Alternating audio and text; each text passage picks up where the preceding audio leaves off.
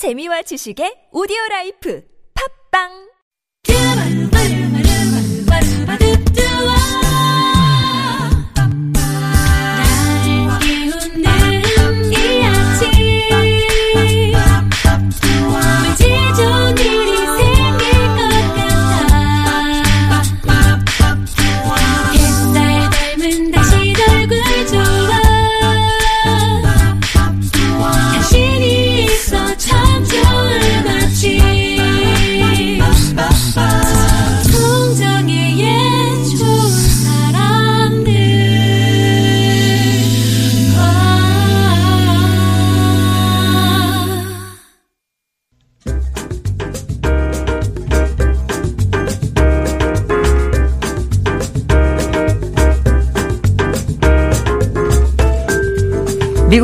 재즈 트럼펫 연주자 마일스, 마일스 데이비스가 이런 말을 남겼습니다.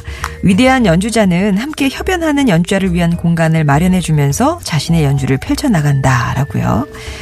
음악을 듣는 것만으로 마음속에 여유가 생기는 시간이죠. 임진모의 오늘 뭐 듣지 대중음악 평론가 임진모 씨 오셨습니다. 안녕하세요. 네, 안녕하세요. 예, 요새 목은 괜찮으십니까? 네, 괜찮습니다. 아, 미세먼지가 하도 심해서. 예. 오늘은 뭘 들어볼까요? 어, 사람의 마음이 참 신기해서요. 어떤 때는 진짜 저 같은 경우는 진짜 이런 생각을 더 많이 하긴 하는데, 야, 나 내가 뭘 할, 내가 뭘 할 수 있겠어. 이렇게 좀 미물 같은 그런 생각. 미물이, 미물이요? 네네. 그런데 또 어떤 때는 진짜, 아, 내가 누군데 못할 게 없는 슈퍼 히어로 같을 때가 있잖아요. 예. 근데 사실 그 후자가 훨씬 더 나을 것 같아요.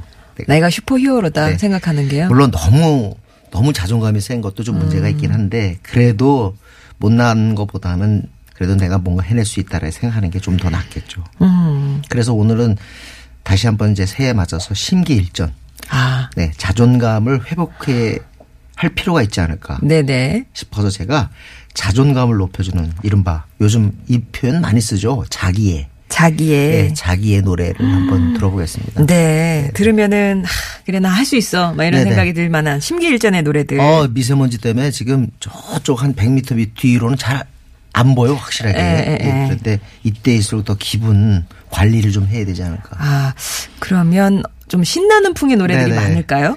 물론, 어, 우리 딸이 이 가수에 대해서 이렇게 얘기했는데요. 기럭지와 미모.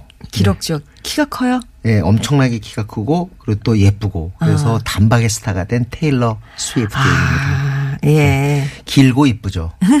그런데 음악적인 역량, 모든 곡을 자기가 직접 쓸 수 있고, 그래서 한층 유리한 것이 네. 자기가 느끼고 자기가 고민하고 또는 자기가 우쭐대고 이런 모든 것들을 음악에 담을 수 있잖아요. 표현해낼 수 있으니까. 그러니까 그래미에서 올- Album of the Year 상도 받았겠죠. 예. 어, 2014년쯤 돼서는 이제 완전히 슈퍼스타가 돼가지고 어, 벗어나고 싶었던 거예요. 뭘 벗어나고 싶으냐면 테일러 스위프트는 미국 백인들이 너무 좋아하는 컨츄리 음악하는 그런 젊은 여성이거든요. 네.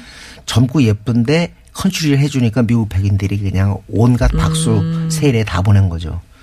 그런데 이제 본인은 컨츄리는 미국에서만 통하지 월드로 즉 세계 음악 시장에서는 약하다는 걸 본인이 안 거예요. 네. 그래서 이제 팝 쪽으로 간 거죠. 어. 좀더 대중적인. 음. 그때 나온 노래가 Shake It Off였어요. 아. 흔들어 버리자. 아예 남들이 나 뭐라 그래도 난 흔들 거야 음. 하는 그런 털어버리는 막 그런 거죠. 그렇습니다. 음, 그러니까 완벽한 자기의 노래라고 볼 수 있겠죠. 와. 당연히 1위까지 올라갔어요. 예. 이때 이 앨범은 1989년 자기가 89년에 태어나서 앨범 타이틀을 1989, 어. 1980, 어, 9, 9 이렇게 예. 정정했는데 앨범에서 그냥 히트곡이 줄줄이 나오면서 대박 앨범이 됐습니다. 네.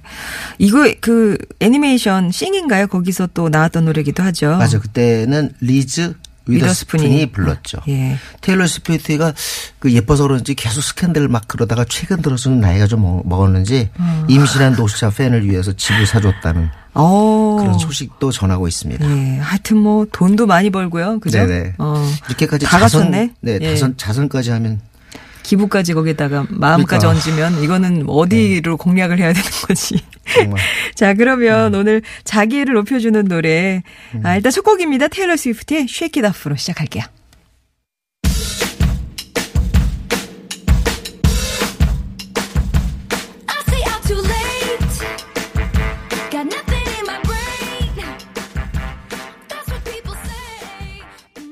오늘 임지의 오늘 모드지는 자존감 높여주는 자기의 노래 듣고 있습니다. 테일러 스위프트의 Shake It Off 오늘 첫 곡을 보내드렸는데 아까 테일러 스위프트 네. 소개하시면서 기럭지 얘기를 하시는 바람에 네, 많은 분들이 예, 손오공님이 특히 아 또 기럭지 얘기하니까 자존감이 더 낮아지고 있다고 음. 키가 작으신가 봐요.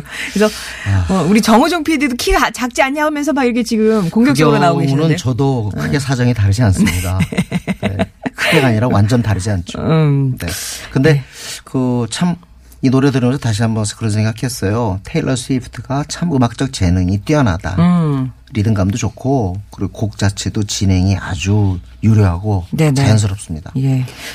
어, 두 번째 곡 소개하는데요. 이 두 번째 곡이 약간 테일러 스위프트와 관계가 있네요. 어, 테일러 스위프트는 1989년 12월 30일에 생이더라고요. 아. 근데 이 노래를 부른 여가수는 81년생이에요. 네. 그러니까 8살보다 더 많죠. 그죠? 음. 그런데 어, 테일러 스위프트는 아주 오래전에 스타가 됐어요. 예. 어렸을 때. 응. 20살 되자마자 스타가 됐는데 이 레이첼 플래튼이라고 하는 이 여성은 서른이 되도록 감감무소식이었습니다. 아. 음악 쪽에 엄청나게 도전을 했지만 아무도 받아주질 않았죠. 네. 어, 당연히 81년생인데 이 사람이 2015년에 떴다면 서른이 훨씬 넘어간 거잖아요. 요즘 이렇게 서른 넘어서 스타 되는 가수 없죠. 아, 그러니 얼마나 되니까. 음. 20대 때 고생했겠어요. 그래서 Newsweek지에 인터뷰를 하면서 이렇게 얘기합니다.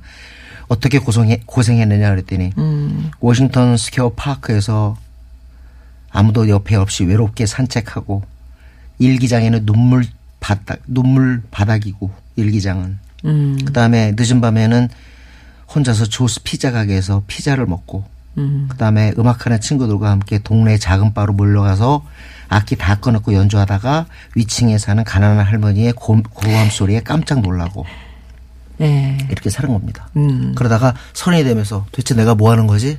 나이 서른 다 되고 다른 사람들은 어 다들 성공했는데 그러면서 눈물을 흘리면서 쓴 노래가 바로 오늘 이- 지금 들으실 아. Fight Song이에요. Fight Song. 네, 그 투쟁, 본인의 투쟁가, 투쟁의 노래인데요. 네.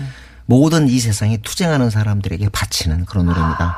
암투병, 그 다음에 또 어, 차별과 편견에 대해서 투쟁하는 모든 사람들, 그런 사람들 또 음악 쪽에서 힘들어서 어, 음악은 좋아하는데 먹고 사는 게 힘든 그런 사람들, 그것도 투쟁이죠. 그런 모든 사람에게 바친다는 의미에서 이 파이트송을 아. 냈어요. 예. 그래서 이 노래가 밀리언셀러가 됐습니다. 2015년. 음. 반짝 히트곡이가 될지 모르지만 아마 다시 레이첼 플래튼 돌아올 것 같은데 이 곡이 뜨고 나서 테일러 스- 스위프트가 자기 공연장에서 어 레이첼 플래튼을 손님으로 모시죠. 아. 네, 가끔 깜짝 스타가 있어요. 예. 그러면서 어 자기보다 훨씬 더 여덟 살이나 많은 언니죠. 언니를 갖다 소개합니다. 그때 얼마나 감격했겠어요. 어. 제가 해보니까요.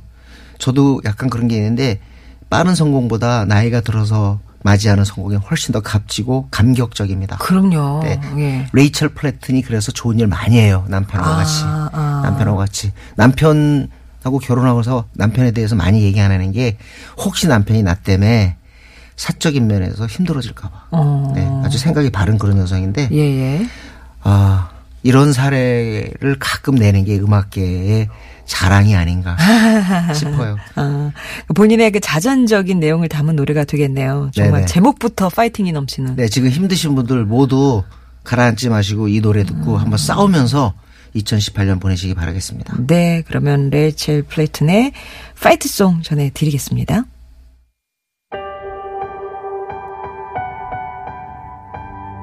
like a small boat on the ocean, sending big waves.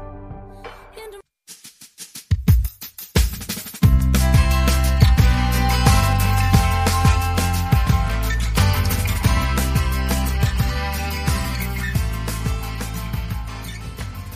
수요일에는 팝음악을 여러분 마음으로 배달해드립니다. 임진모의 오늘 뭐 듣지? 오늘은 자존감을 높여주는 자기의 노래들 듣고 있는데요. 들으신 곡이 TLC였습니다. 네. Unpretty.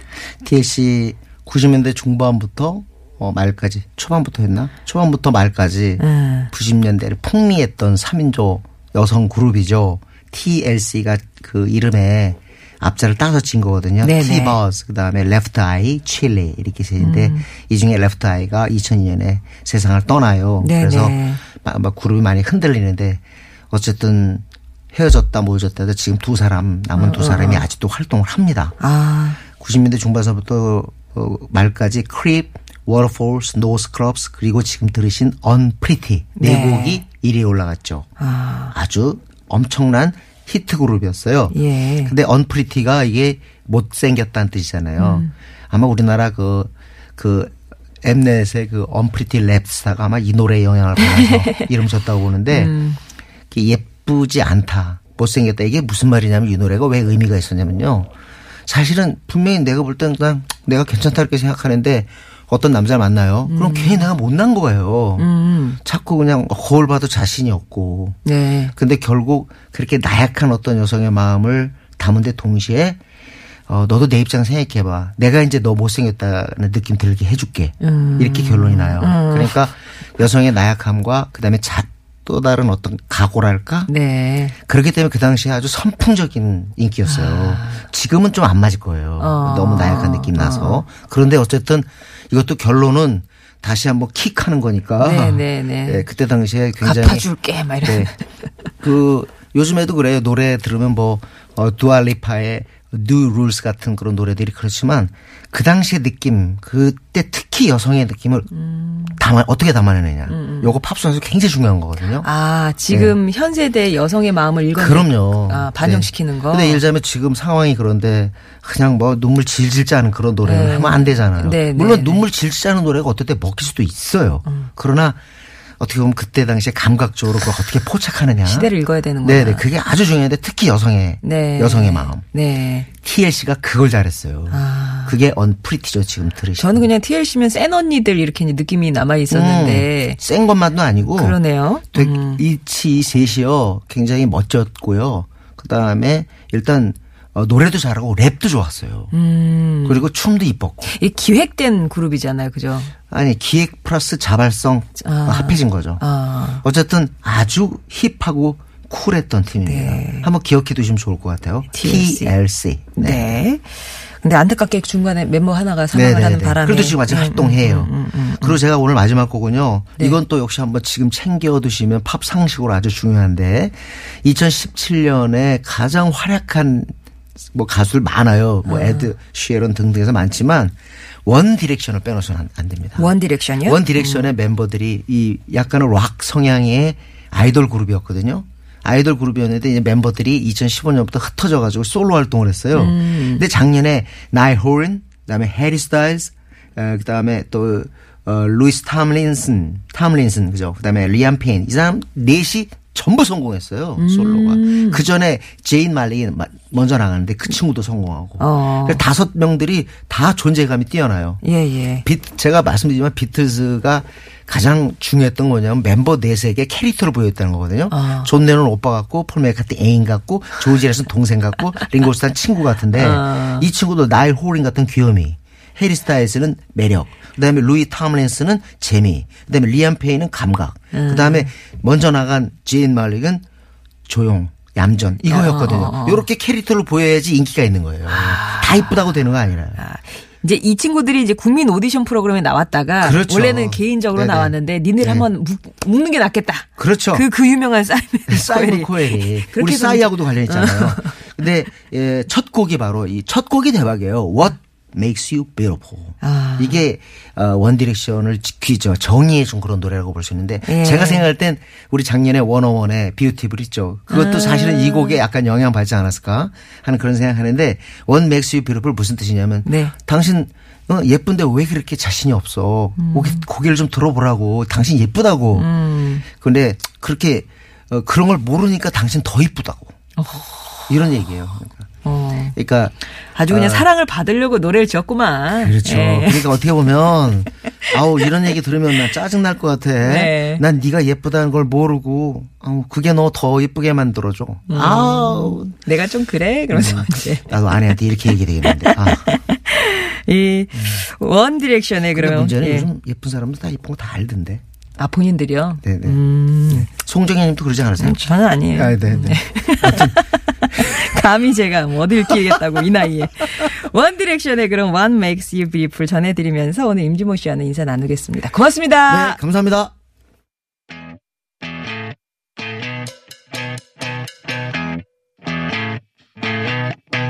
You're insecure, don't know